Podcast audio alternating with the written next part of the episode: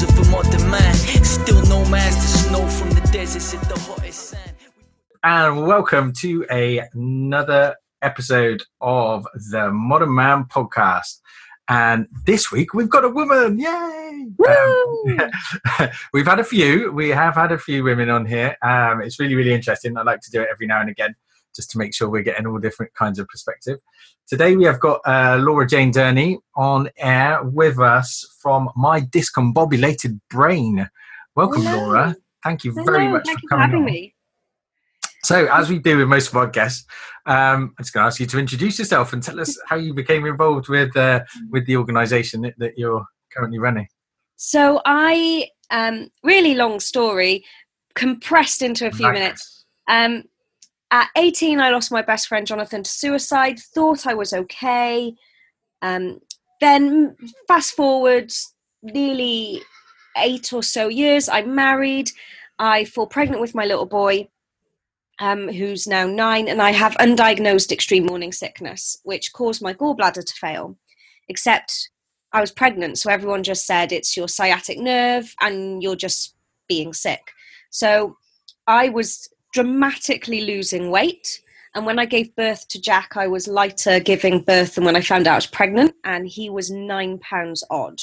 So for the men listening, he was like a good few giant steaks at an all-you-can-eat restaurant, which meant that even after I gave birth, I was 7 stone, and I'm 5 foot tall, so I'm small, but I'm solid. Like if you run at me, I ain't falling over. I'm very much a short West Walian woman. I will take you down. And so the midwife said to me, "I don't think you're doing too well." I told her in a less polite term to go away, and I was fine. And 3 weeks in, I was diagnosed with postnatal depression. Yep. 4 months after Jack was born, they realised it was my gallbladder because I was still losing weight. At this time, I was 6 stone when I got diagnosed with my gallbladder. Yeah. And my surgeon was just beyond amazing. He rang me in the middle of the night saying, "Come into A&E now," saying, "You've got a gallbladder attack because I've got an open theatre and otherwise it's going to be 6 months and God knows what weight you'll be." Went in, had my gallbladder out, and he threw my antidepressants in the bin because he said, "The reason you're depressed is because you can't parent." And I went, "All right, you're such a high doctor, you're called Mister. Like, you know, you're beyond." And then, as I like to say, thus ensued, the poshest words I know, the worst probably 3 years of our lives as a married couple. Yeah. Because we didn't know it wasn't right. We didn't know that the anxiousness and the stress and everything wasn't normal. It wasn't part of first-time parenting. So I fell pregnant 3 years on with Poppy. And at 20 weeks, my mother-in-law made a cup of tea. And I had a full-on breakdown, like a full-on hysteria. Ran away, went to the local supermarket. Sounds dramatic. You can see it from our house. Sat in the car park for 2 hours crying. And I went back to the doctor who was sat there. And I was really lucky because she did talking therapy because I was 20 weeks pregnant. She met once a week with me, once a fortnight with Henry, my husband, because everyone forgets the people that are caring. And then... I'm really sorry, Poppy's just walked. That's right. Hang on. We're recording. What? Go back to 20 weeks so that it's easy to... So yeah, at 20 weeks pregnant, my mother-in-law, who's called Merlin, made a cup of tea. Yeah. Yeah, yeah. But she is, I promise you, she's called Merlin. And I had a full-on breakdown. Like, it's completely irrational why I had this breakdown. She made a cup of tea. I don't even drink tea. She made it for herself. But I had extreme morning sickness again. And my anxieties were about, I can't get sick on top of being sick because I'm going to be in the hospital even more than I am in the hospital. Yeah. Ran away to the local supermarket, which you can see from our house, so it's not very dramatic. Sat in the car park for 2 or 3 hours crying, you know, as you do. And went back to the doctor because I was like, something is severely wrong. My new doctor sat me down. She had just become a GP. She had come off rotation with my consultant in the hospital, like, so it couldn't have been more perfect timing. Then she met with me once a month and once a week. She met with Henry once a fortnight, and she met with Jack once a month. And because there's nothing more honest than a 3-year-old child who will sit down. So she'd be like, how's mummy doing? What's mummy doing? And he would grass on me all the time. Well, I'd be like, I'm fine. And she'd be like, he was going nuts. She wouldn't let me do this. And then she wouldn't let me do that. So fast forward, Poppy was born. A horrendous labour where no one believed me I was in labour because I was induced, because they knew I needed to have some sort of control and be in, like, know when I'm giving birth. Yeah. Didn't believe me that it had taken so quickly, which meant that all the drugs I was meant to have, I didn't have. That hurts. Sorry, lads. It is worse than being kicked in the knackers because it lasts longer. And she was born. And because I'd been on anti-sickness meds, I went, oh, I don't want any medication. It was the stupidest thing I've ever done or ever said. So then I had 2 weeks, or which I can't remember, of Poppy's life. And finally, I promise there's an end, went on my medication and continued talking therapy with my doctor. Fast forward 3 years, I go self-employed because of issues I had with my work. And there's something in Cardiff called Ignite, which is you talk for 5 minutes, the slides change every 5 seconds, whether you're ready or not. The mic cuts out after 5 minutes, and it's called Tell Us Your Story. Yeah. So I may have had a beer, and I may have signed up to it with a group of friends, and woke up the next morning, was like, no, I'm going to do it on, like, silly stuff the kids say. And for 2 months before this happened, when I say bullied, I mean nice bullied, with my friend Warren and Amy, who just kept going, you have to do it, you have to do it, you have to tell the truth, you have to say what goes on behind closed doors. And I was like, no, no, no, no. And then I did it. I asked all my family if I could, because everyone's mentioned in it, you know, from Merlin making a cup of tea to my mum was involved in the story. And I was like, right, so I did it. And it was the most liberating thing I've ever done, but also touched more people than I ever thought it would. And the video went slightly viral, which is fine. And from that, people were like, can you talk? Can you do this? How do we help? What do we do? Discombobulated is my favourite word ever. It's a great word. It, I learned it from Steve Austin, the wrestler. Oh, yeah. 13 years old. Who says his brain's discombobulated from being hit round the head with so many chairs. Mine is because my brain is just weird. So that's kind of how it came about, really. And we've ended up going into schools. We work with Cardiff University. We work with Newport County Football Club. We are developing male projects. And one of the really cool things about our male project, which I know we're going to talk about, is it's mainly run by the male trustees.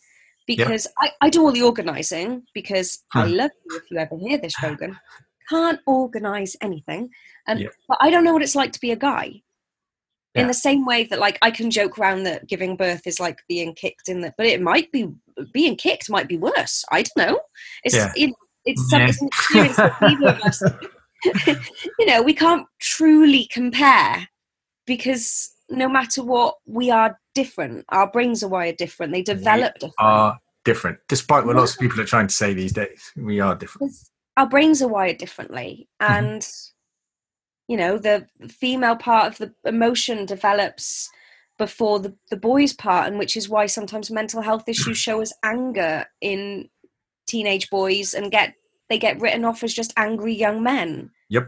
And it's, you know, and girls get being told that they're over dramatic and oh, you're so bossy, and then whereas with a boy would be like, yeah, you're so leadership, and yeah, it's just the way that they develop at different times. And I've realized I've spoken for a long time now. It's been good. It's interesting. Well, but now after listening to that, I can relate to some of this. I mean, sometimes on these podcast guests, we have guests come on, and that reminds me of stuff.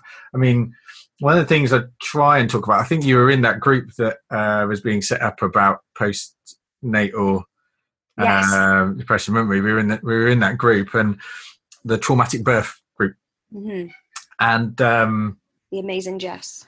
Yeah, and it's something that I don't often think about, to be fair, but it, like I tend not to really look back very often on my life, but the work I'm doing now has required me to do that.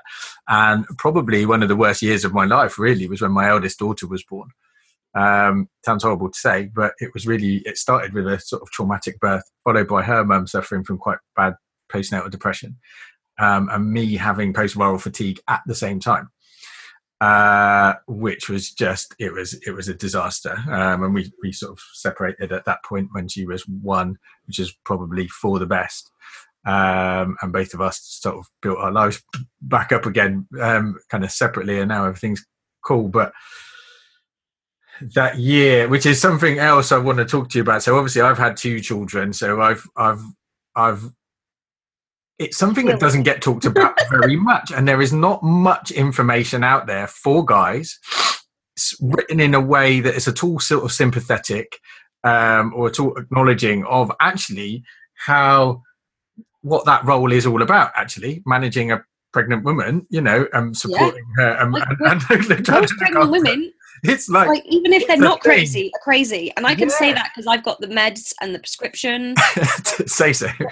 My son screams like, "Have you got your crazy lady pills?" So, you know, like but yeah, like no matter what, even if you have the easiest pregnancy, you're still growing a human. Like you're being kicked in the bladder constantly. And Jack, I feel like we know each other now. Jack's foot was constantly in my right rib cage under my boob. Yeah. So I'd be in public, like trying to physically push this foot, and people thought, like, what is she doing? And it was like, I can't breathe. Like, there's like a person squishing all of you. So, like, how did your partner kind of deal with all of this? What was that like for him? Hard. Like he's an ex-Scottish rugby player. He's 5'7", solid. Like, he hates it when I describe this, but I love him. He probably won't hear this. He looks a bit like when he wears tails. He looks a bit like Danny DeVito's The Penguin. Oh, okay, yeah. If it fits his shoulders, it doesn't fit him anywhere else. And he's Scottish, so he wears a kilt, which is good because trousers don't tend to fit very well. And I could reduce him to tears if I wanted to, just because I would be being, in quotes, normal at work and having to put on this front, and then I'd get home and all my guards would be down and I would just fall apart. So anything he did, I would just react. And I genuinely think that our doctor saved our marriage when she met with him, because she met with him on his own. Yeah. And whether he went in and said, like, I was fine, or he was fine, she would make sure that he had that time where he could vent, because he didn't feel he could go to our friends because I was having such a horrendous pregnancy. They were all like, oh, poor Laura. And I was the first one of our group to be pregnant and having this horrendous time. I think I put them all off for a bit, but they all sat down and they would all be, as you would, sympathetic to the person that's really and struggling. That tends to be the problem. We kind of feel like we aren't allowed to moan or complain or to vent or anything else like that. So did he not have any kind of, like, his mates, like the... So he's a typical dude, and he's from Scotland, and we now live in Cardiff, and he has got a handful of male mates. Yep. I know he confided in one of them because it's one of my best friend's husbands. Like, it's him and Dave got on really well, and I know he spoke to Dave about it, and Dave would be like, look, you know, you're doing really well, just keep talking. I know there were days where, and I know this because I'm friends with some of his work colleagues, that he would go in and he would just cry with his boss, who was just one of the strongest women I know, but she had also had postnatal, and she would just sit down and be like, she's gonna come back, you know, like, Laura's still in there. You just need to be there for her.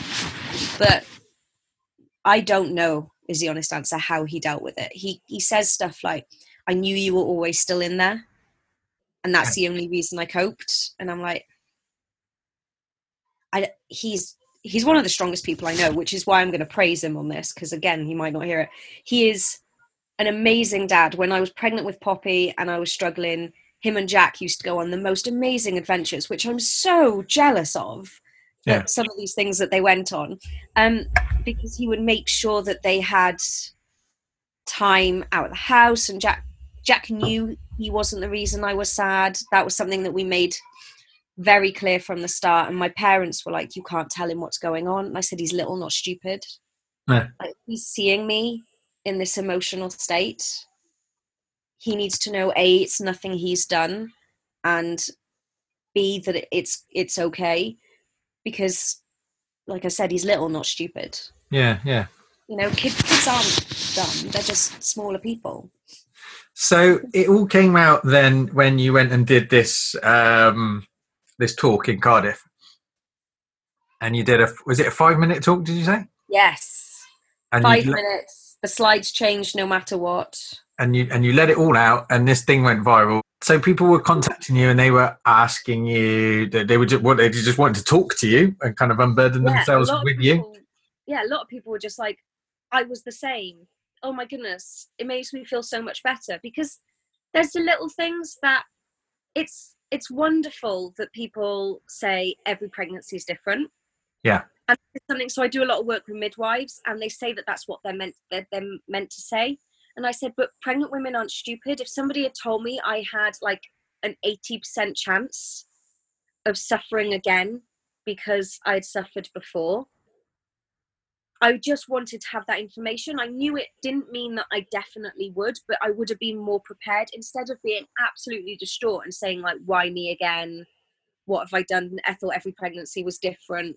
You know, if somebody had said, look, there is a chance, we could have been more prepared for it as a family the second time around. And I try and tell midwives now to just be honest and present the facts, because pregnant women, well, you'd tell them if they were susceptible to high and low blood pressure.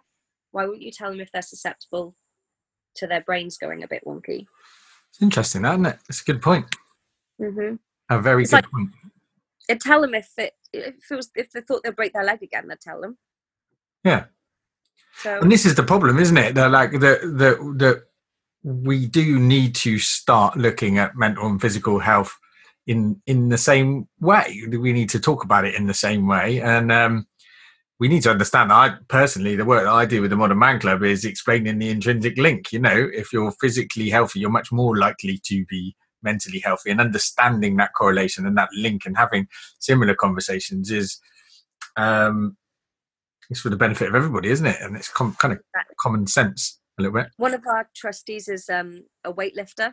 Well, he's a PT who does that, and he the barbell literally saved his life. Yeah. And one of the guys that we do a lot of work with is called Lee Matthews. He's a double Invictus medalist. He does weightlifting and wheelchair basketball. And it's the way that he, you know, when Lee isn't good is if he doesn't go, because when he's lifting, when he's competing, he's well.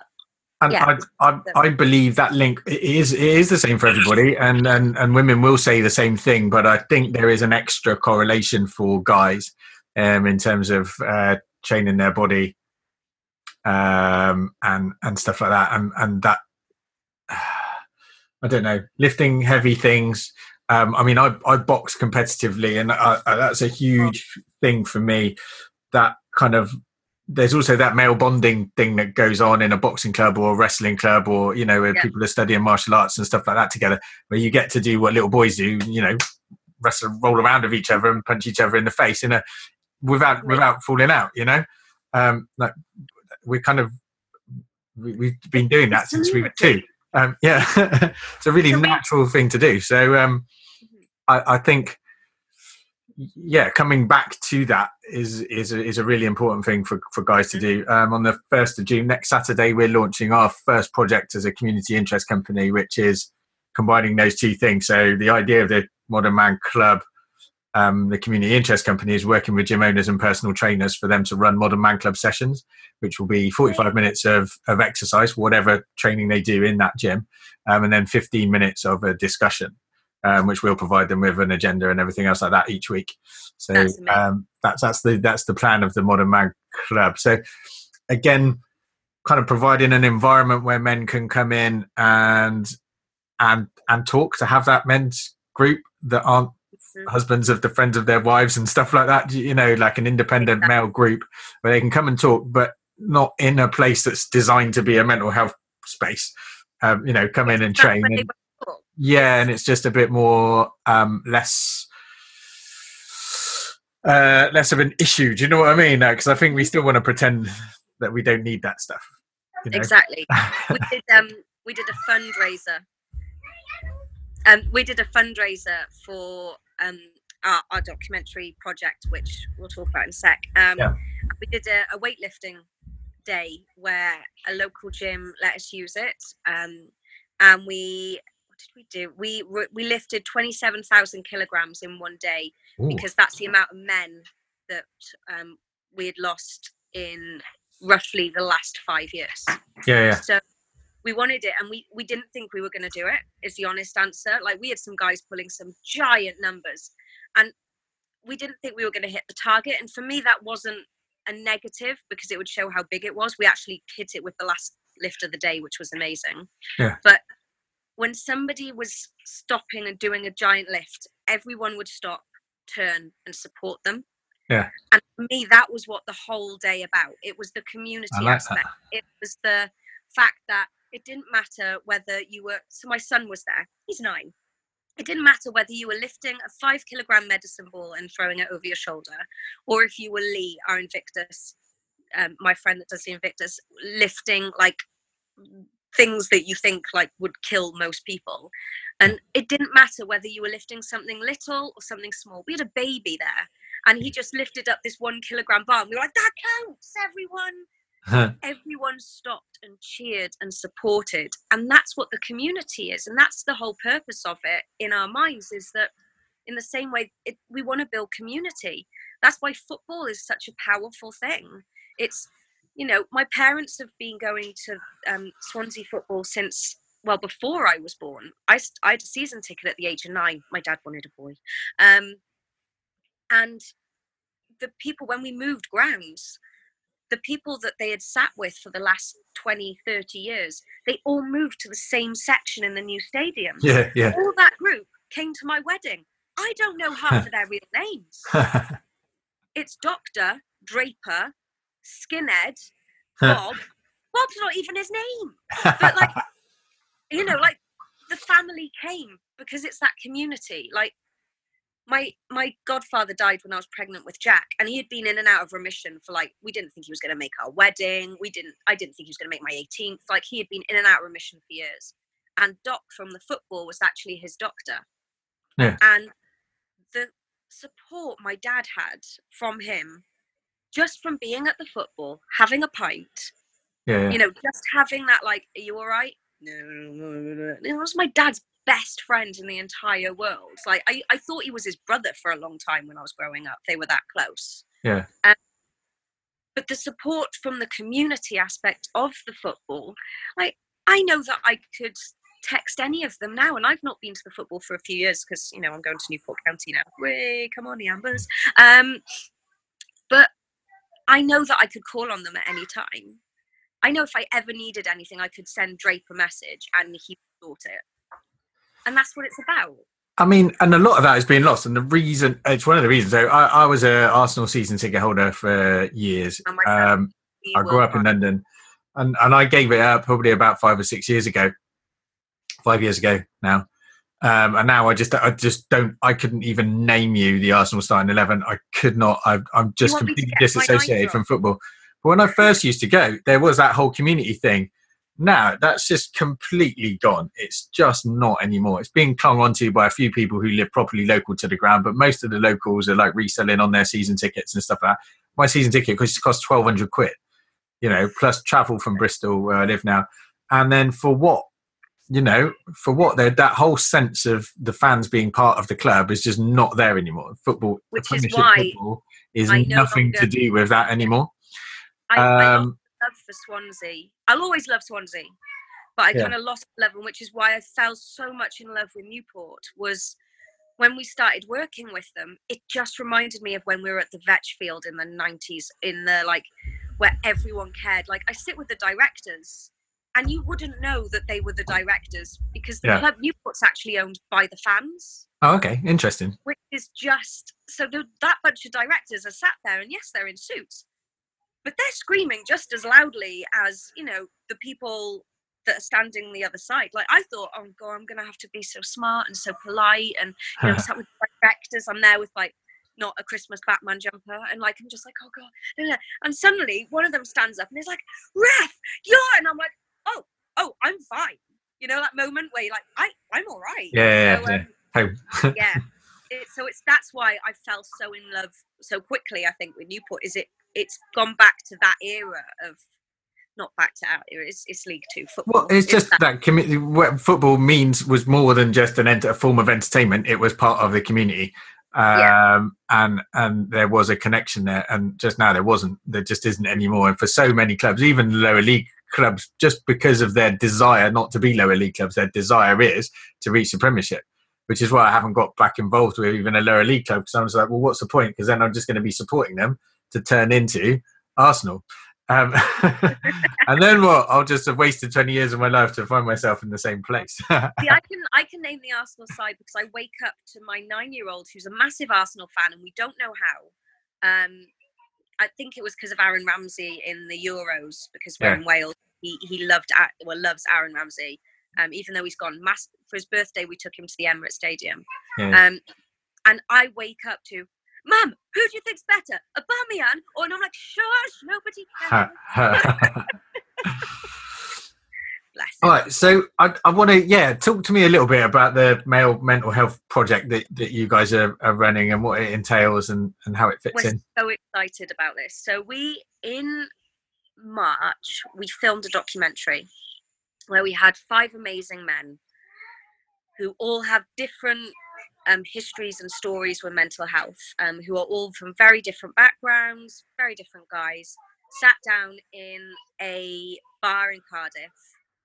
They weren't drinking because it was 9 a.m. we started filming, and just had a really honest, open discussion. Yeah. And it's just beautiful. Like, I struggled to watch it because I know all these guys individually. So realistically, I'm the person that is, I know all of them. So some stuff in this documentary, we're only in the first draft, we're editing it, that's come out, is stuff that I didn't even know. And I consider all these guys to be my really good friends. And they're talking, and suddenly one of them comes out with, I tried to take my life 3 weeks ago. And I'm like, wow. I only saw this, so I wasn't actually at filming, because, you know, I'm a girl. And I watched this and I was like, what? And he was like, well, and he started talking. And then within seconds, the other guys were around him and they're talking. These are 5 strangers who it's like a joke, isn't it? 5 strangers walk into a bar, a support group walks out. You know, like, they are now all in touch with each other. You know, they range from being a student to being an older single guy to being like, Lee would hate me to categorize him as this, but he also would punch me if I didn't, you know, a guy that's in a wheelchair in his 30s to, you know, a personal trainer. So they're like, it is literally, you name it, it's covered in there. And it is just really powerful. So we're editing it. Well, we're not. The company is being edited. We've got the support of the Welsh government. So it's going to be launched in the Senedd, which is our version of Parliament. It's supported by Newport County Football Club. They were one of our, we did a focus group. So Newport County organised it. We did it in their bar that's owned by the fans, with a couple of their fans and some local MP guys. So it's just amazing. We're planning to do a whole campaign behind it. It's currently named No Man Left Behind. Yeah. Which is just... It's very exciting. I literally get very excited. And one of the things I'm going to do is introduce you on social media to Rogan, who's heading it up, because he might be a very good person for you to talk to. Yeah, I would love to speak to him about that. And so moving forward, what's the future? What's the future? Just want to keep develop this. So there's two main aspects. Everyone looks at me and assumes, oh, postnatal, that's what you want to work on. Well, yes, and I will always speak to midwives, and I will always go into the unis because I go in as a case study because I have no boundaries. You can ask me anything. I'll talk to you about childbirth. I'll talk to you about all the growth stuff. But everything goes back to Jonathan, especially when I had Jack. Okay. Having a son and remembering losing Jonathan, I don't want Jack to go through losing his friends and at the rapid rate that we are losing men at the moment. Because the simple fact is, I sat down with one of my friends who's in the army and his dad, who was a chief of police when we were growing up, and we turned around to him and said, by the age of 36, how many friends did you known that had taken their lives? Yeah. And he said, maybe one from like a horrendous police accident that they had attended. And we sat there and we counted at least 5 that we knew. Yeah. And that we shouldn't be losing men at this rate because there's just not enough support there. And what Modern Man's doing and what we hope to do is just bringing that, giving them the support groups where they can sit down and say, mate, I'm struggling. Because that's what they need. That's what, just looking at you now, that's what you need. You need some friends. No, but a support group, and not surface friends. Friends that you can say, I'm really struggling too. Now, I know I'm not a boy, but obviously, but I only have like 2 or 3 really close friends. And even then, only 1 or 2 of them I'll talk to how I'm really doing. You know, like I talk very openly, honestly about my mental health. It's what I do. But like the last Saturday, I got a text that said, I'm taking you out on a date, whether you want to or not. And I was like, oh, and it was my friend Kirsty. And we got to the pub and she had ordered food. It was like being wined and dined. It was amazing. And she sat there and she went, I know you've not been right for a little bit. And it's hit a point where Ben, her husband, who I love as well, but he's a friend, but she's like my best friend. He noticed it. And she was like, I knew you needed to just download. So when we're child free, we're adult free, we're in the pub, let's resort to being, just chat. How are you? And it's having that support, men having that support as well, because the amount, you know, when we go to our local pub, it's got a giant playing field. We're not alcoholics. It's just a giant playing field. So the kids go play. It's an easy free reign place. There's a group of guys there, and it's Kirsty's younger brother and his friends, and they lost a friend recently. So instead of them just meeting at the pub and being all surface level, they meet at the pub once a week and they all sit down and have a serious chat about how they're doing. Yeah. But it shouldn't take us losing someone we love to do that. Mm. And that's what we want to change. I just kind of think that, and from what I understand, and certainly from my own experience and talking to other guys, we've lost those kind of male-only spaces, or predominantly male spaces. So, you know, the football, for instance, used to be one of them. The local pub used to be one of them, and our generation have grown up without that. When you add on to that the kind of fragmentation of communities in general, where you know, we're moving around the place, that we're moving around the country and stuff like that, and I think generally women are much better at retaining their friendships and kind of having those little few friends. I mean, I split up with my wife going on a year now, and she rides her horse, so she's got a little group of mates there. And even when she lost her horse as well. Even then, on like Wednesday nights, they had this thing where they have chips and they have a drink. Do you know what I mean? And they slag their husbands off or whatever. But there's this thing that she's got, this little support network. And there's only 4 or 5 of them. And don't get me wrong, I've got mates. I've got some really good mates. But it hasn't been the same thing for me at all. And although I've got boxing and stuff like that, it was. Yeah, I think on the whole they did a big bit of research, wasn't it? I think women on average have 8 close friends and men have 1. So if that friend is on the other side of the world or the other side of the country or not in the town or really, really busy, it leaves men without a support network and without people to. Because it's not like a lot of us, we don't need to sit down and bare our soul every day. Do you know what I mean? That's not what it's about. And I think that is also a bit of a misconception. And it kind of bugs me a little bit where we're going with trying to get guys to talk. It isn't about guys going, oh, I feel like committing suicide. It's not. It's about guys just having that little place to vent to moan about the misses, even if they are joking and it's about, or, you know, and effing and blinding and just being in that, that environment, what it does for your mental state in general, mm-hmm. and to feel supported and to feel like actually you have got somewhere to turn. And when the shit really does hit the fan, there is people you can pick up the phone to. I think that's it's missing a lot for our generation, for sure. Yeah, and I think that has more to do with it than we try and blame it on this idea that it's masculinity that's causing all of this. The term, we just do a whole discussion. We hate the term toxic masculinity. Yeah, and we kind of say that it's masculinity that's causing men not to talk. It's not, actually. I think it's almost the attack on masculinity, of which there is a little bit of one. There just is, or a fear of it. You and Rogan are going to get on like a house on fire.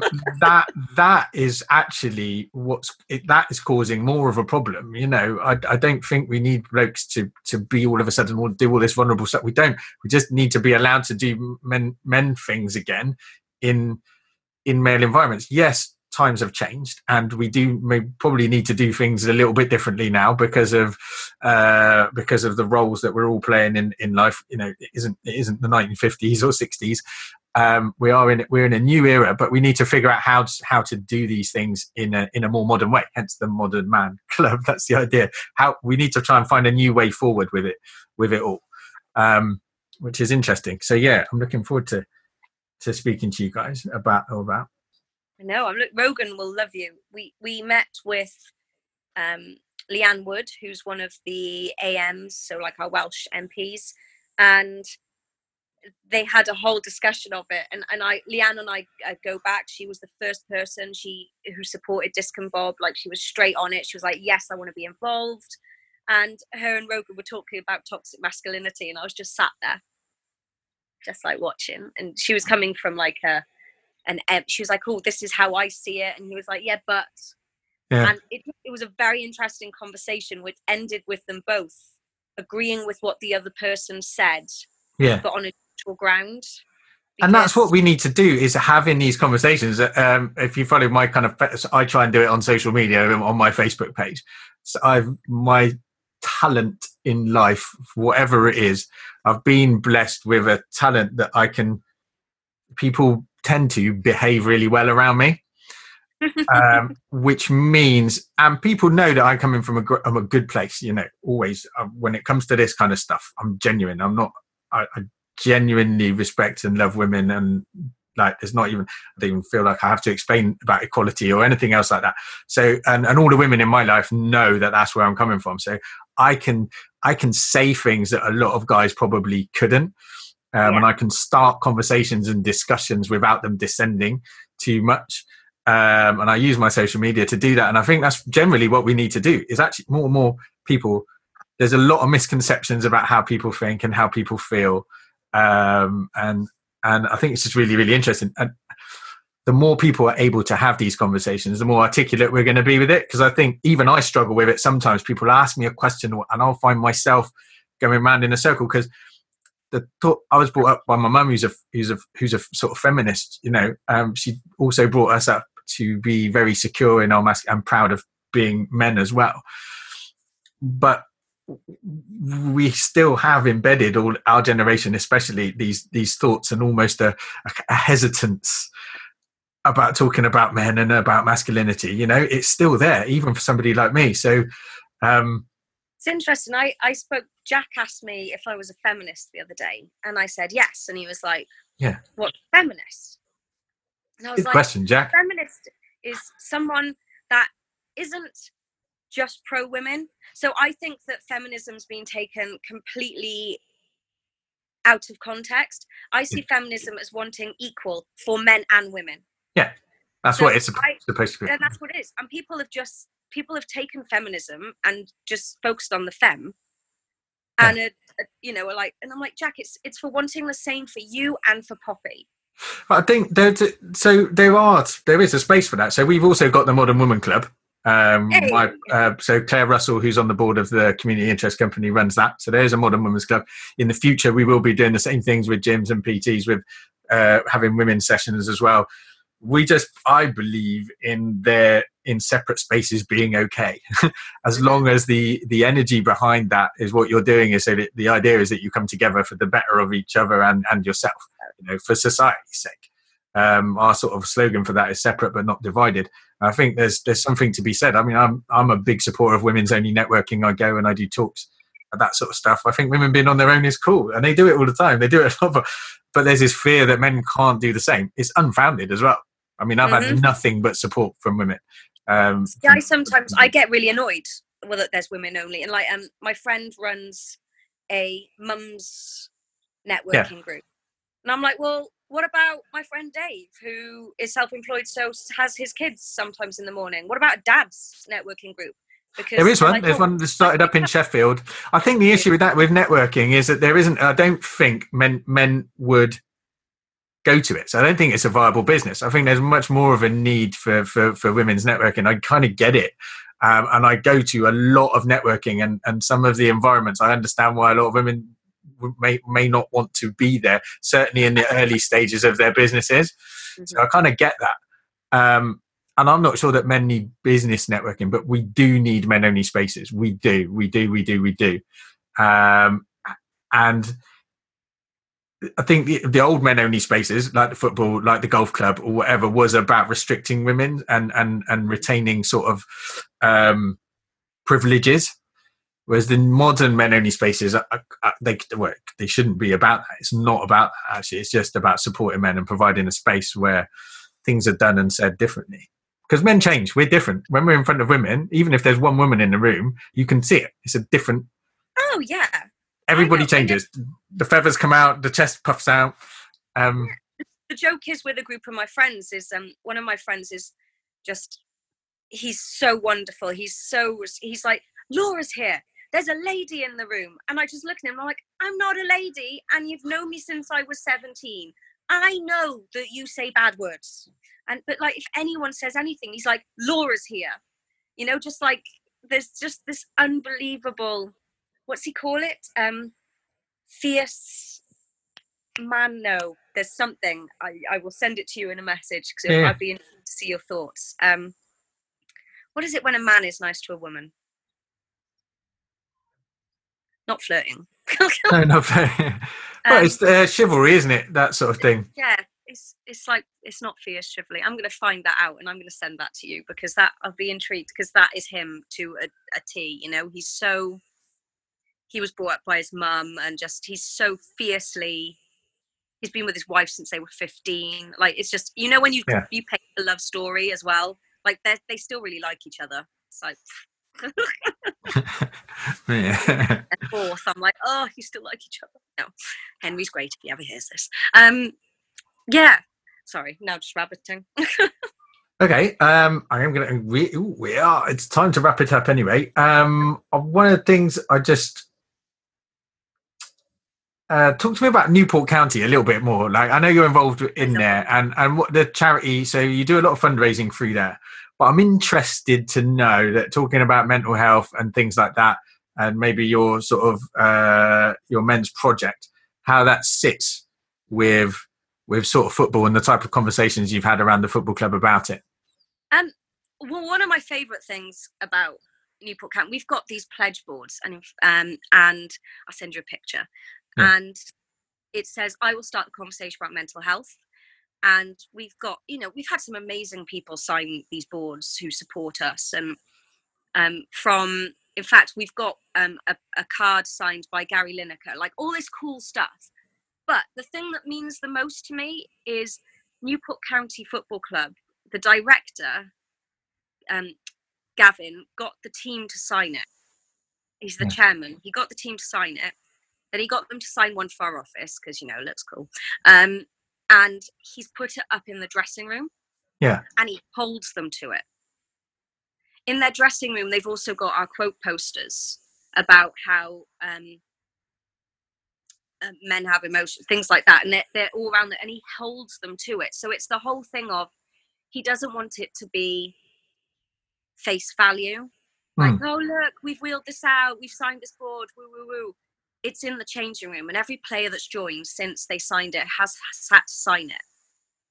And they sit down, they talk about it.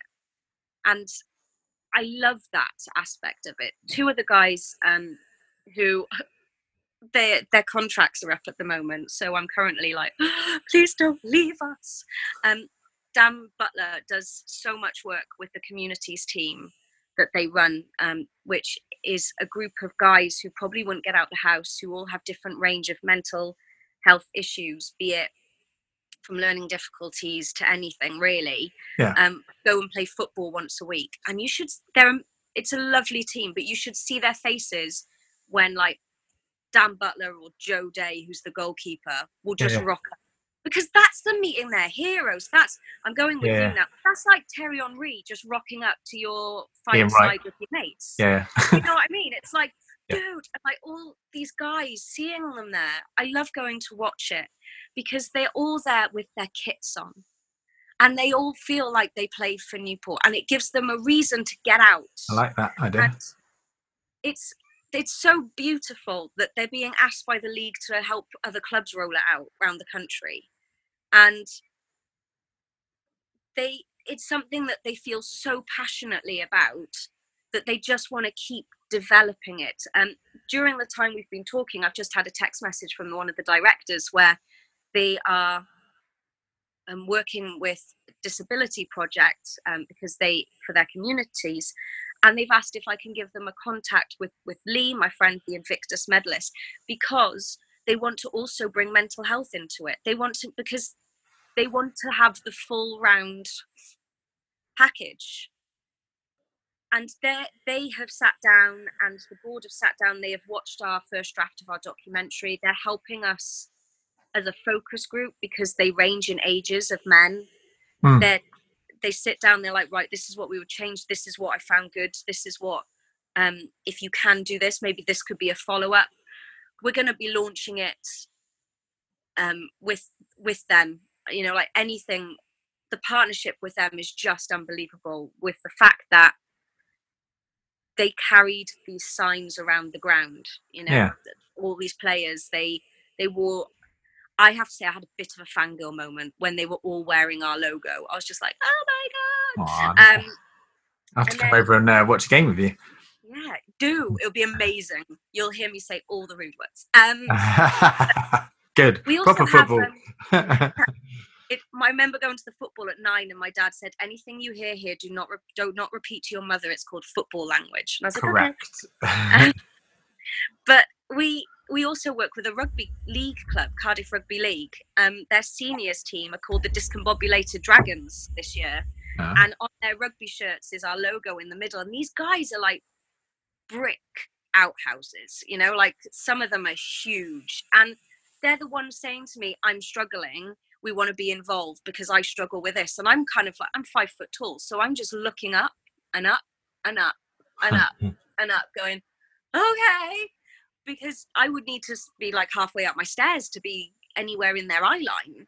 They're just, and having those two teams involved and having it so public is that male space again. Yeah. You know, like those guys meet together and they train and they it's so important. The rugby players, Newport County next season, we've written, sadly, Newport County have lost some fans to suicide over the last few months. And we have written down some tips is an awful word when you're talking about suicide. Yeah. No, I understand what you mean. You know, like how you have to look after yourself, how when you're worried about someone, don't worry, all this sort of things. And we're putting a video together with the players. The reason we've had to pause is because of the playoff final, and also some of them are out of contract. So we're like, oh. Dead transient. I know. And if Dan Butler and Joe Day hear this, please don't leave. I need you guys. Please. Please. But, yeah, the fact that the players are up for doing things like that, yeah, is what makes a real difference to the men and women in the community, because for sure, their players are stood there going like, you know, you think we're heroes, we're men, we're here, we want you to know this. And so yeah, I literally could sit here for another 3 hours and tell you how much I love Newport County. It's just those guys. I also found out that my local landlord was a County fan at the playoff when my friend rang me and he went, "My mate G has taken over this pub. Isn't it yours?" And then saw him at the pub the other day and he was just like, "Laura, we're family." And then we started the Amber Army chant and then we thought we probably shouldn't because we're in Cardiff.